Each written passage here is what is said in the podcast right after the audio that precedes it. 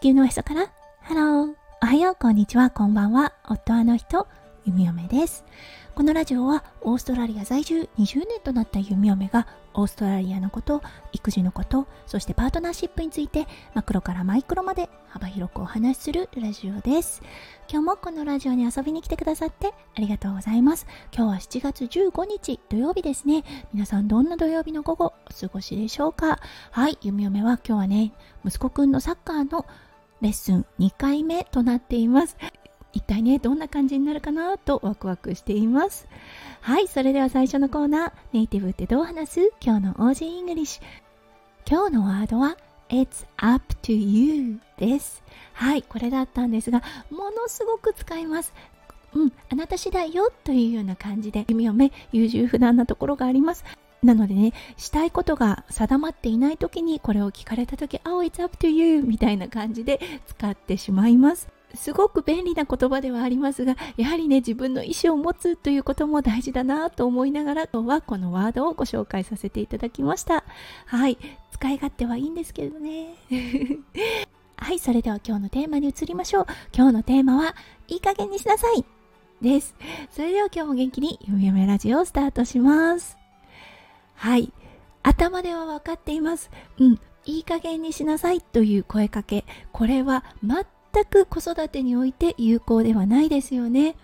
分かってはいるのですが、この間息子くんに対してね、ついつい言ってしまった言葉です。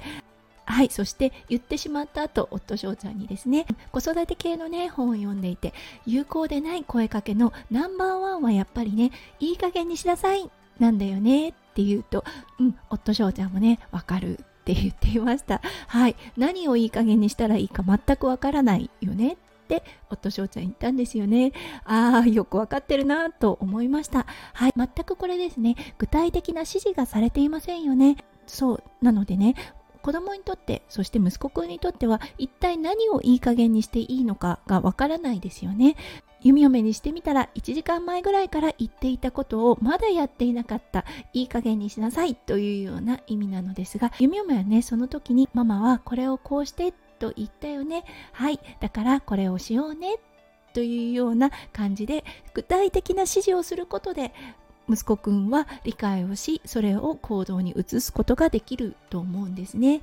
だけどねついつい感情的になってしまうともういい加減にしなさいと言いたくなってしまうんです。はい。これはね読み嫁の未熟さゆえだとは思うのですがそうあの自分への反省も込めて今日はねいい加減にしなさいの言葉のこの意味のなさをね取り上げてみました。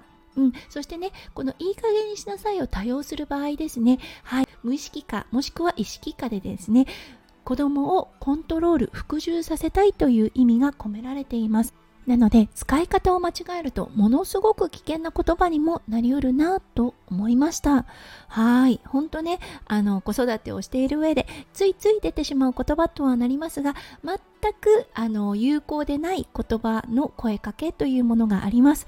はい。あのちょこちょこね自分で使ってしまった時にまたね反省を込めてこうやってご紹介していきたいかなとも思っています。はい、やっぱり息子くんとお話しする時ですね、やっぱりね、具体的に述べる、そして明確に簡潔に述べるということが一番有効かなと思います。はい、そしてすごくめんどくさい行為ではあるのですが、本当に何かをしてもらいたい時は息子くんのそばに行って目線でちゃんと目線を合わせてお話をするとなお有効的だなと思います。ただね例えば家事をしている時ですねに家事の手を止めて一回手を洗って手を拭いて息子くんのそばに寄り添ってこれこれこれをしてねというような感じで頼むのははい親の都合ではありますがハードルが高いなと思います。ただねお互いのストレスを下げるためにもこの作業をすることで子供の指示をね聞いてくれる確率が上がります。なのでね、もしリスナーさんの皆さんでいい加減にしなさいがちょっと口癖になってるようであれば、作業を止めて目線を合わせてそして指示をしてみてはいかがでしょうか？もしかするとはいあのあやってくれたというようなことになるかもしれません。はいそしてできた時はママはものすごく嬉しいな。ママが頼んだこれができたねっていうことをはい一言添えてあげると子供はものすごく喜ぶと思います。はいそれでは今日も最後まで聞いてくださって本当にありがとうございました。皆さんの一日がキラキラがいっぱいいっぱい詰まった素敵な素敵なものでありますよう弓嫁心からお祈りいたしております。それではまた明日の配信でお会いしましょう。地球のおへそからハロー弓嫁ラジオ弓嫁でした。じゃあねバイバーイ。